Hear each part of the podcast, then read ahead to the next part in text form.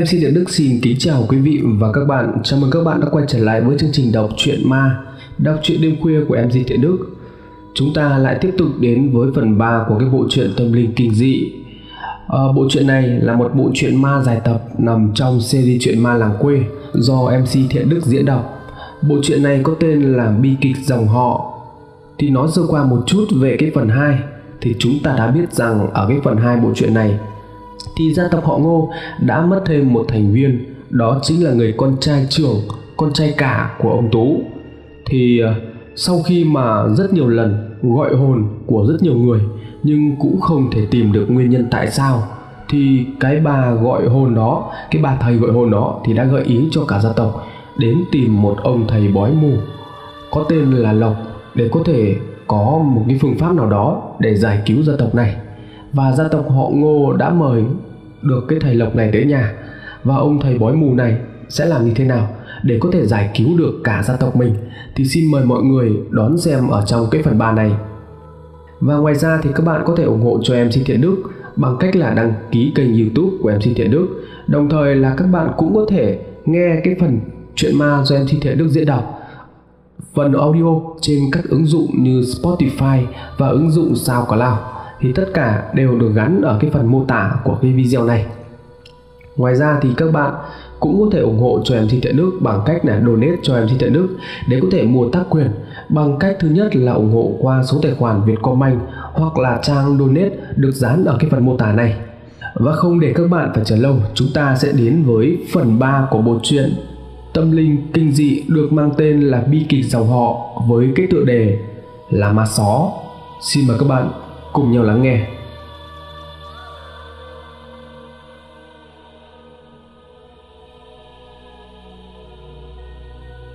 Cụ Lộc được đưa đến gian nhà chính nơi để bàn thờ tổ của dòng họ Ngô. Vào đến nơi, cụ Lộc để cái dương xuống xin phép người trong gia đình cho mình được thắp nhang cho gia tộc họ Ngô.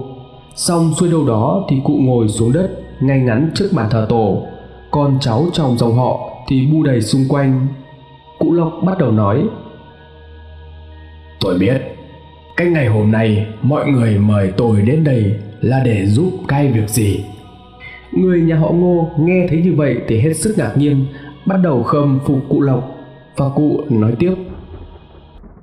Gia đình muốn biết đang có cái chuyện gì xảy ra với mình Và nguồn gốc của hai cái con vong quỷ kia Có đúng không? Người nhà họ Ngô nghe đến hai tử vong quỷ thì lạnh gáy Thế rồi người con trai thứ lên tiếng. Dạ vâng ạ Mong cụ giúp cho gia đình chúng con với. Cụ Lộc gật đầu Thế rồi cụ Lộc bày ra ba cái chén nhỏ cũ kỹ Và sai người nhà đổ vào ba cái bát đó Bao gồm ba thứ Đó là muối, gạo và đất ở ngoài vườn. Cụ Lộc để ba cái bát ngang nhau trước mặt Và cái bát đất thì được để ở giữa. Sau đó cụ lấy ra hai cây nến để hai bên cạnh ba cái bát đó. Xong suy đâu đó, cụ Lộc bảo tất cả trẻ con, những ai dưới 30 tuổi ra bên ngoài đóng cửa lại. Sau khi trong phòng chỉ còn lại toàn những người trên 30 tuổi thì cụ Lộc nhờ họ thắp hai cây nến.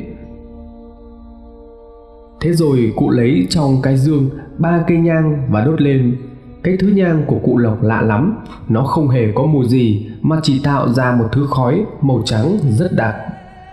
Tiếp theo đó, cụ Lộc nhờ người trong nhà tắt hết đèn đi. Sau đó, cụ nói: "Bây giờ, tôi muốn gia đình mình ngồi thu chân lại, cầm tựa lên hai cái gối, tay thì vòng ra phía trước ôm lấy hai cái chân. Bây giờ thì tôi sẽ gọi mà gió lên để có thể nhờ nó kể lại xem là gia đình mình đã có cái chuyện gì xảy ra cũng mong mọi người giữ nguyên cái trạng thái tuyệt đối không được la hét nói chuyện hay là làm bất cứ một cái thứ gì. Người nhà họ ngô nghe thấy vậy thì lạnh hết sừng sống mà im bặt. Chỉ có bà thoa lên tiếng. Dạ vâng ạ à, thưa cụ. Đợi mấy giây thế rồi cụ lộc hỏi. Thế mọi người đã chuẩn bị xong xuôi cả chưa? Người nhà họ ngô đáp Xong rồi à Cụ Lộc lại nói. Thế thì tôi xin phép được bắt đầu Nói xong, cụ Lộc bắt đầu mò mẫm trong cái dương, Lôi ra một quả bầu bé đã khô héo, Được khoét hết ruột. Không biết bên trong quả bầu có chứa thứ gì, mà cụ lộc cứ cầm quả bầu, lắc lên lắc xuống, tạo thành những tiếng lách cách. Miệng cụ đọc một thứ tiếng gì đó, nhưng mà không ai hiểu. Cụ lộc vừa đọc, tay cầm quả bầu, hết đưa sang bên trái, rồi lại đưa sang bên phải.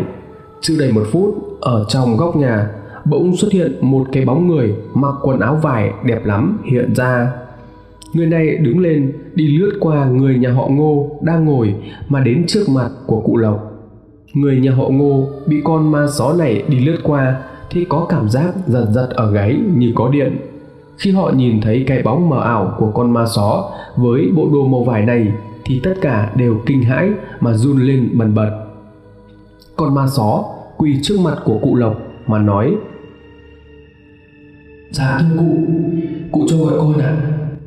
cụ lộc lúc này mới dừng tay lắc quay qua nhìn con ma só mà nói. Ây thật là phiền con qua đi. Con có thể cho ta biết có cái chuyện gì nó đang xảy ra tại cái căn nhà thờ tổ của dòng họ ngô này có được hay không? Con ma só thì vẫn quỳ ở trước mặt cụ lộc. Nó im lặng một lúc thế rồi nó chống hai tay xuống đất cúi đầu mà nói. Mong cụ thứ lỗi cho con. Cái chuyện này thì con không thể nói ra được. Cụ lộc lúc này vô cùng ngạc nhiên vì đây là lần đầu tiên mà có con ma só.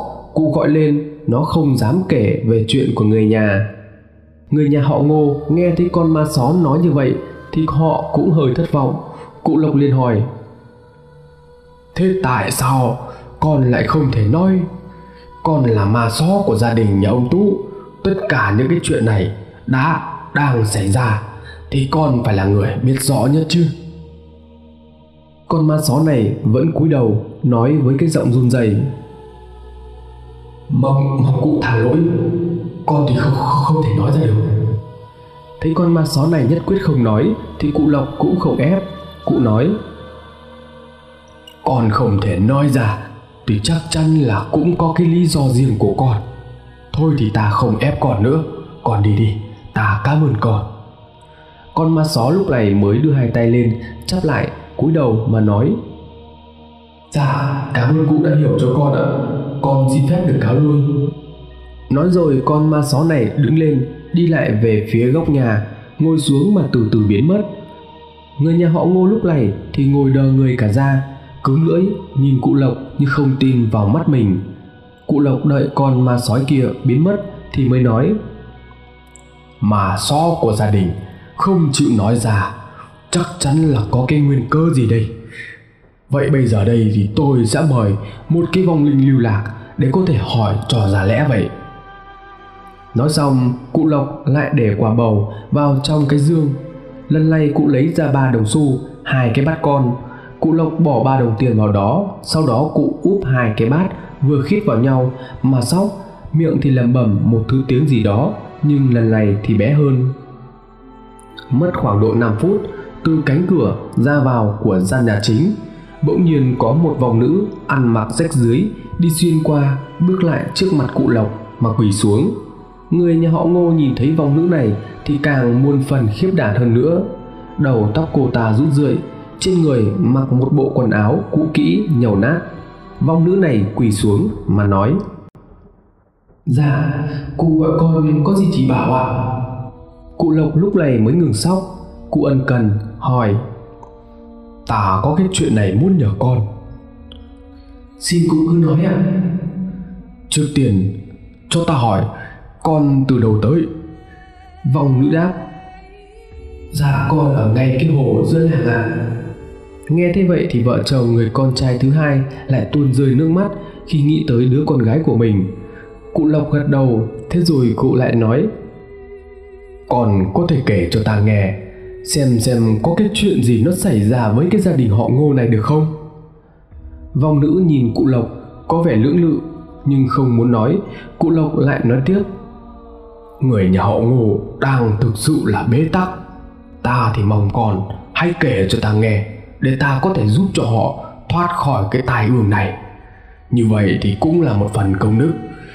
Ta hứa sau khi con kẻ ra ta sẽ bảo họ cung bài cho con đầy đủ để không phải chịu đói chịu khát ở bên cái hồ đó nữa. Vong nữ nghe như vậy thì cúi người mà nói Thưa cụ, ý con không phải là vậy. Con không đòi hỏi cái gì đâu ạ. Chỉ là... Cụ Lộc nhìn vào nữ mà hỏi ân cần Chỉ là vì cái gì? còn có thể nói rõ ra được không? Vòng nữ cúi đầu ngẫm nghĩ một lúc, Thế rồi cô ta thẳng lưng mà nói, Nếu như con nói ra cái này Thì sẽ có kẻ đến hại con Nhưng mà nếu con nói ra Thì con chỉ xin cụ bảo Người nhà họ ngô xây cho con một cái ngôi nhà bằng đá Ở bên kia hồ Để con có thể ẩn náu và không sợ bị kẻ khác ám hại Cụ Lộc gật đầu và nói được rồi, ta hứa với con. Vòng nữ cúi đầu. Dạ cảm ơn cụ. Nếu cụ đã hứa như vậy thì con xin phép được kể. Người nhà họ ngô ngồi đó chăm chú lắng nghe vòng nữ này nói chuyện. Bà Thoa không biết từ lúc nào đã tuôn rơi lệ. Ngồi đây nghe vong nữ kể lại tất cả mọi chuyện trước mắt Thì bà lại hiện ra cái khung cảnh của ngày xưa. Sau khi kể xong Cụ Lộc cho vòng nữ lui và cảm ơn cô ta. Ngay khi vong nữ này biến mất Cụ Lộc liền lên tiếng. Vậy là mọi chuyện thì đã rõ ràng. Gia đình có thể cho tôi ta túc lại đây được một đêm không? Sáng mai thì tôi sẽ tìm cách giúp cả gia đình. Người nhà họ ngô nghe xong thì không ai nói câu gì. Họ chỉ thất thểu đứng lên Bật đèn tản mát đi ra bên ngoài. Có lẽ bây giờ đây Sau khi biết rõ chân tướng mọi việc Họ cũng chẳng bận tâm gì nữa Bà Thoa lúc này mới quẹt nước mắt Mà nói, Cô cứ ở lại đây, Ngủ trên cái sạp này, Sáng mai tôi sẽ chuẩn bị tiền công Và gọi xe đưa cụ trở về nhà. Cụ Lộc cúi đầu cảm tạ. Người nhà họ ngô ai về phòng người đó Không ai nói với ai câu gì. Phải chăng họ vẫn còn quá thất kinh Trước câu chuyện mà vòng nữ kia đã kể lại? Đêm nay trăng sáng vằng vặc Cụ Lộc không ngủ được. Mà mò mẫm đi ra ngoài sân ngồi. Hai con chó nhà ông Tú lúc này mới chạy lại, Ngồi bên cụ. Cụ Lộc vuốt ve cả hai con chó. Thế rồi như nhận ra một điều gì đó, Cụ Lộc nói, Thật là đang buồn thầy Ta và các người cùng chung một số phận. Y trời, Đúng là y trời mà. Bà Thoan nằm dưới bếp, Cố ngủ nhưng không sao có thể ngủ nổi. Nằm trên giường, Tay vắt lên chán. Hai hàng nước mắt của bà lại tuôn rơi. Ba năm ở đây mà nhớ lại bà chủ. Thế rồi những hình ảnh hôm nào lại hiện về rõ một một. Nghề làm vải của dòng họ ngô xuất phát từ thời của ông Tú. Nghe đầu thời đó công nghệ pha màu và nhuộm vải chưa được cải tiến, cho nên những thước vải do nhà họ Ngô làm ra thì cũng chỉ tạm tạm mà thôi, chứ không hẳn đến mức nổi tiếng và được rất nhiều người biết đến như bây giờ. Đến đời cha đẻ của ông Tú thì công nghệ nhuộm vải có được củng cố một chút, thế nhưng cái điểm mấu chốt để nổi tiếng thì vẫn nằm ở việc pha chế màu. Điều này cũng khiến cho gia đình ông Tú phải đau đầu khi mà cái nghề làm vải càng ngày càng xa sút vì người dân thời đó vẫn coi vải đẹp để may quần áo là một thứ hàng xa xỉ mà không mấy ai có thể mua được. Nói về cha đẻ của ông Tú, cha đẻ của ông Tú là một người rất tốt bụng, thương yêu con cái và cũng có rất nhiều mối quan hệ. Chỉ có điều ông ta là người gia giáo, rất cổ hủ. Nhớ cái hồi đó, ông Tú đang ở độ tuổi mười mấy cũng được cho ăn học đàng hoàng có một điều mà không ai có thể nhìn nhận ra ở ông Tú mà chỉ có mỗi mình cha ông ta nhận ra đó là ông Tú rất đa tình. Tuy còn nhỏ tuổi nhưng ông Tú thường đi coi đàn, coi hát, chết mê mệt mấy cô ả đào tươi giói. Đã nhiều lần cha ông Tú lên tiếng, mắng chửi ông ta, rằng tửu sắc là một con dao hai lưỡi, làm thằng đàn ông nên chuyên tâm gây dựng cơ nghiệp tiền đồ. Và chỉ khi nào có tiền đồ rộng mở, cơ nghiệp thành công thì lúc đó muốn làm gì thì làm. Ông tú nhiều lần thì cũng có cãi lại cha mình, thế nhưng vẫn không được kết quả gì và ông tú luôn bị cha mình chi phối, mắng chửi và quản lý rất chặt chẽ. Để rồi cuối cùng cha ông tú không còn lời nào nói với ông nữa ông ta đã bảo rằng sau này ông tú sẽ nối nghiệp làm vải cho nên ông tú nếu như có thể đưa cái nghề làm vải của gia đình mình lên tới mức nổi tiếng gần xa thì lúc đó ông Tú muốn làm gì thì làm. Ông Tú nghe thế vậy thì chấp nhận lời đề nghị của cha mình, bắt đầu lao đầu vào công việc để tìm hiểu cải tiến công nghệ pha màu nhuộm vải. Thế nhưng thời gian thấm thoát trôi qua, cha ông Tú càng ngày càng già đi, ngay cả ông Tú cũng đã gần 30 tuổi mà vẫn chưa tìm ra được cách cải tiến công nghệ pha màu. Quá chán nản, ông Tú quyết định đi chơi xa một chuyến để có thể khuây khỏa đầu óc. Thế nhưng có lẽ số phận an bài, trong một lần tới một cái huyện ở gần làng, ông Tú tình cờ để mắt tới một gian hàng nhỏ của một người đàn bà bán màu nhuộm. Ông Tú tiến tới cầm từng bịch màu lên coi thì như không tin vào mắt mình. Màu sắc của những túi phẩm màu này phải nói là đẹp vô cùng, rất sống động. Chúng dường như có sức hút làm mê hoặc lòng người vậy. Ông Tú cứ đứng đó mà ngắm nhìn những túi phẩm màu một cách rất mê mẩn. Thấy vậy thì bà bán hàng mới hỏi Cậu thích mấy cái túi phẩm màu này chứ? Chúng đẹp lắm có phải không? Ông Tú lúc này như tỉnh cơn mê, ông quay qua nhìn bà bán hàng, mỉm cười, khẽ gật đầu. Thế rồi ông lại chăm chú ngắm nhìn những màu sắc sống động này. Ngắm nhìn thêm một lúc, ông Tú quay ra hỏi. Bà cho tôi hỏi, làm sao mà bà có thể pha chế ra được những cái màu sắc nó sống động, làm mê hoặc lòng người tới như vậy chứ? Bà bán hàng mỉm cười và nói Cậu quả là có cái con mắt tinh đời không lẽ cậu cũng làm cái nghề gì mà nó có liên quan tới cái pha màu? Ông Tú mỉm cười và đáp. Chả giấu gì bà, Gia đình tôi thì vốn làm cái nghề buôn bán vải. Thế nhưng mà chúng tôi thì đang hết sức đau đầu Về cái việc mà pha chế cái thuốc nhuộm Nghe tới đây thì bà bán hàng cười lớn. Bà ta nói, Quả là cái duyên trời. Duyên trời đã đưa cậu tới cái cửa hàng này. Thế rồi bà bán hàng tiến tới gần ông Tú và nói nhỏ Thế cậu thực sự là thích những cái màu sắc này chứ? Ông Tú có phần hơi ngạc nhiên, ông ta nói Tôi nhìn thấy chúng quả thực là rất đẹp Thế cậu có ý định mua phẩm màu của tôi chứ? Tôi có ý định mua nhiều lắm nhưng mà liệu bà có thể làm kịp với cái số lượng lớn được không bà bán hàng, cười lên khanh khách. Bà ta lắc đầu và nói, ý tôi không phải là thế. Nếu như cậu muốn thì tôi sẽ bán cho cậu cái công thức pha chế màu. Cậu thấy sao? Ông tú lưỡng lự một lúc, thế rồi ông ta nói, nếu vậy thì bà muốn bao nhiêu tiền? Bà bán hàng ghé tai vào ông tú nói nhỏ.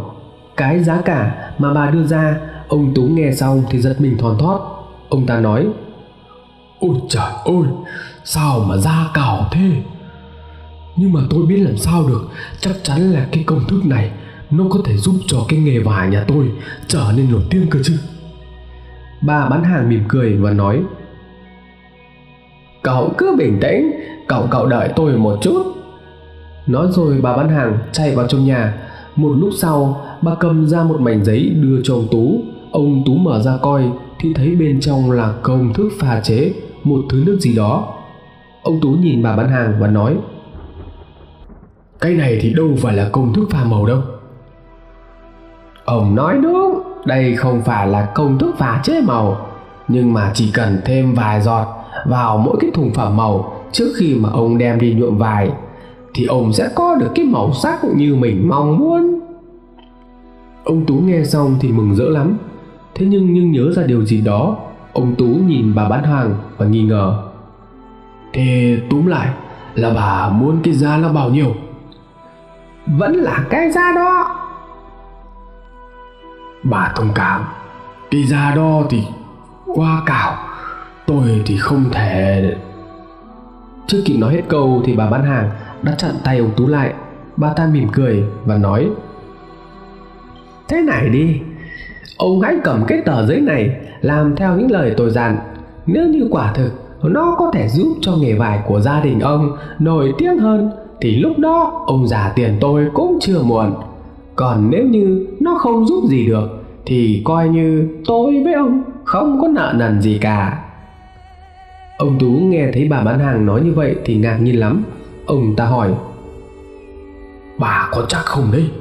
Nhỡ như tôi mà không thành công mà chẳng may lại tôi thành công nhưng mà tôi lại quy tiền của bà thì sao bà bán hàng lúc này mới nắm chặt tay của ông tú ông Tú có thể cảm nhận được một luồng điện chạy qua tay mình.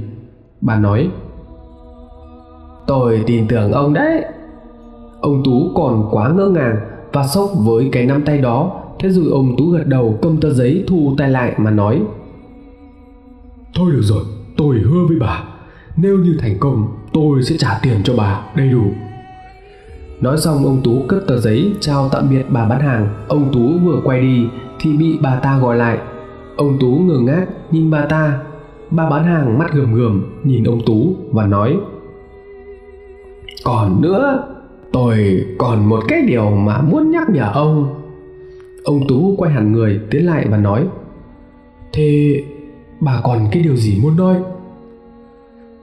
Tất cả những cái tấm vải sau khi đã được nhuộm màu thành công thì tuyệt đối không được mặc cho người sắp chết. Ông nghe rõ chưa? Tôi hiểu rồi. Thế rồi ông tú cáo lui ra về. Ông tú sau khi lấy được công thức đó thì liền về ngay nhà. Ông ta sai người làm theo những gì mà trong tờ giấy đã ghi và cho phẩm màu trước khi nhuộm vải.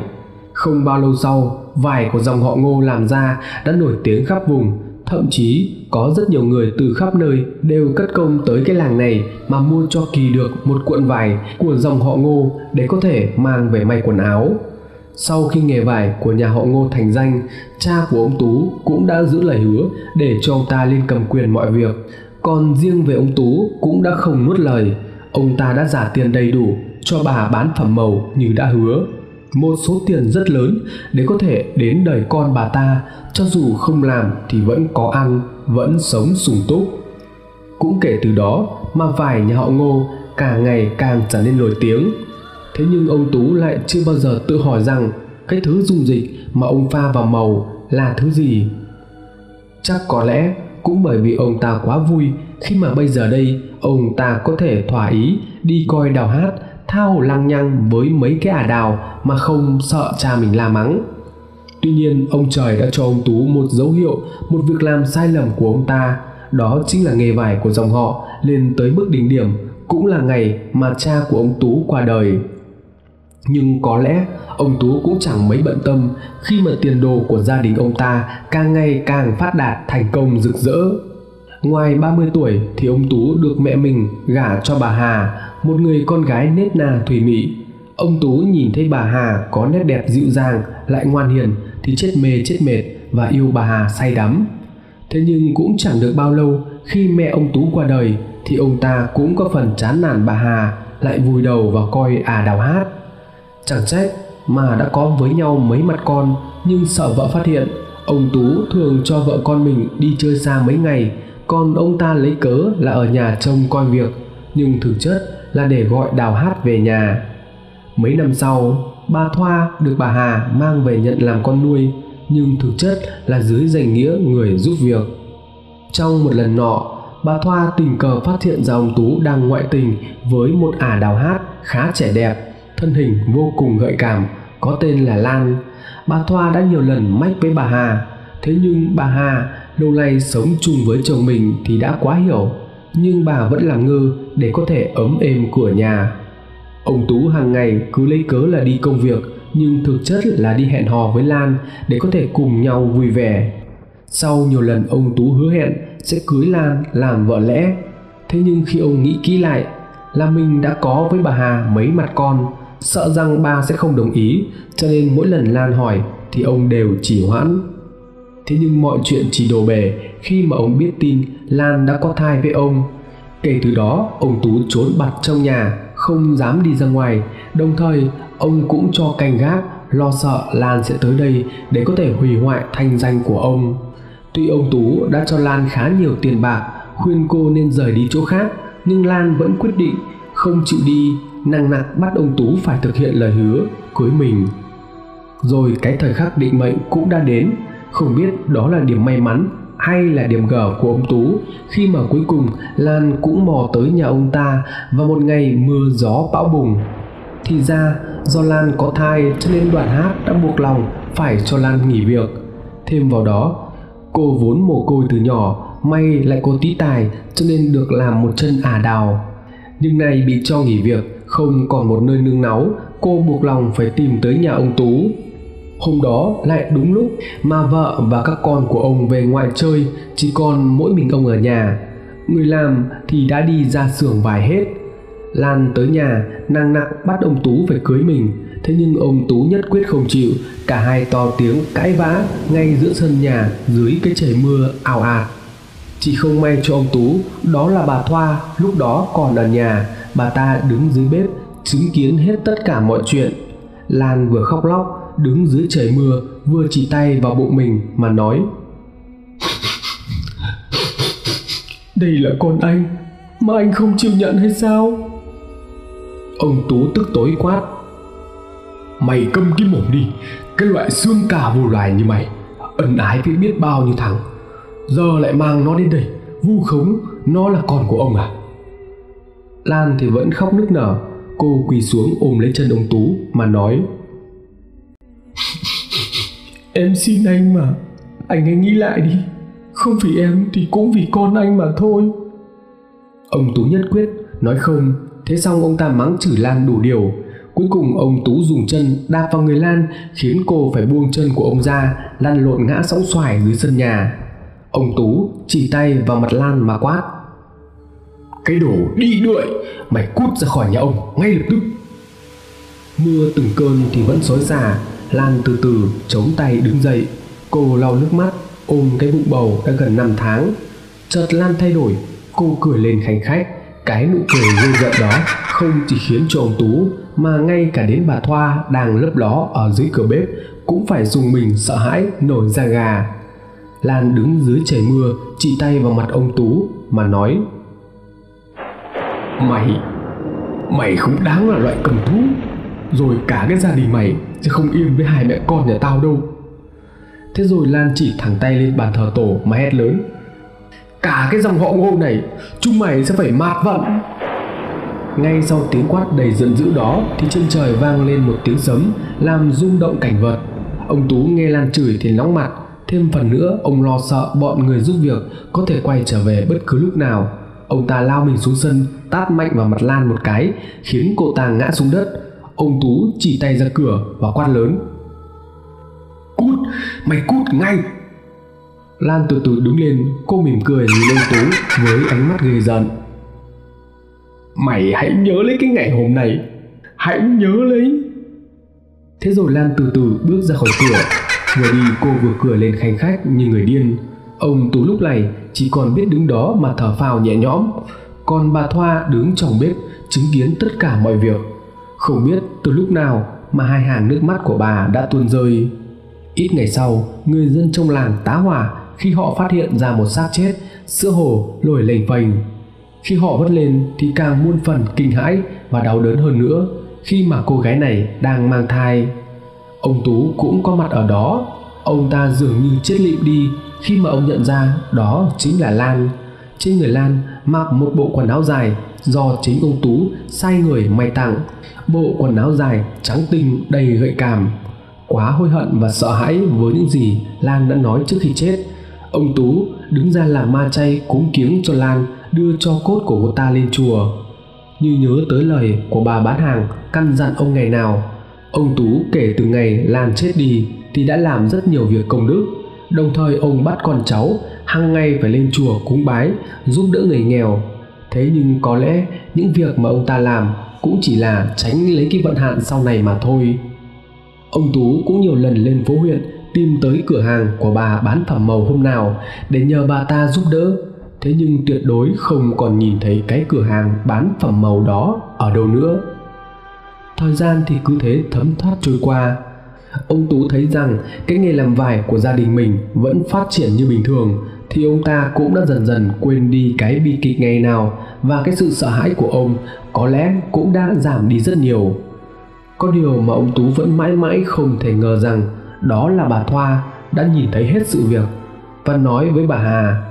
Bà Hà tuy biết câu chuyện nhưng vẫn lặng thinh. Bà Hà và bà Thoa chỉ ngày ngày chăm chú lên chùa nơi để cho cốt của Lan để cúng kiếng, cầu mong hai mẹ con cô ta yên nghỉ mà tha tội cho chồng mình mà thôi. Cuối cùng, bà Hà cũng mắc căn bệnh lạ và mất sớm, để lại mình ông Tú và đàn con nhỏ bơ vơ. thế nhưng ông tú vẫn không biết đó là một dấu hiệu của quả báo đầu tiên giáng xuống gia đình nhà mình ông tú chỉ thực sự nhớ lại mọi chuyện và kinh hãi khi mà ông nghe thấy người thầy bói mù đi dạo khắp nơi lại khơi ra cái chuyện lúc ông tú coi bói ở trước đình làng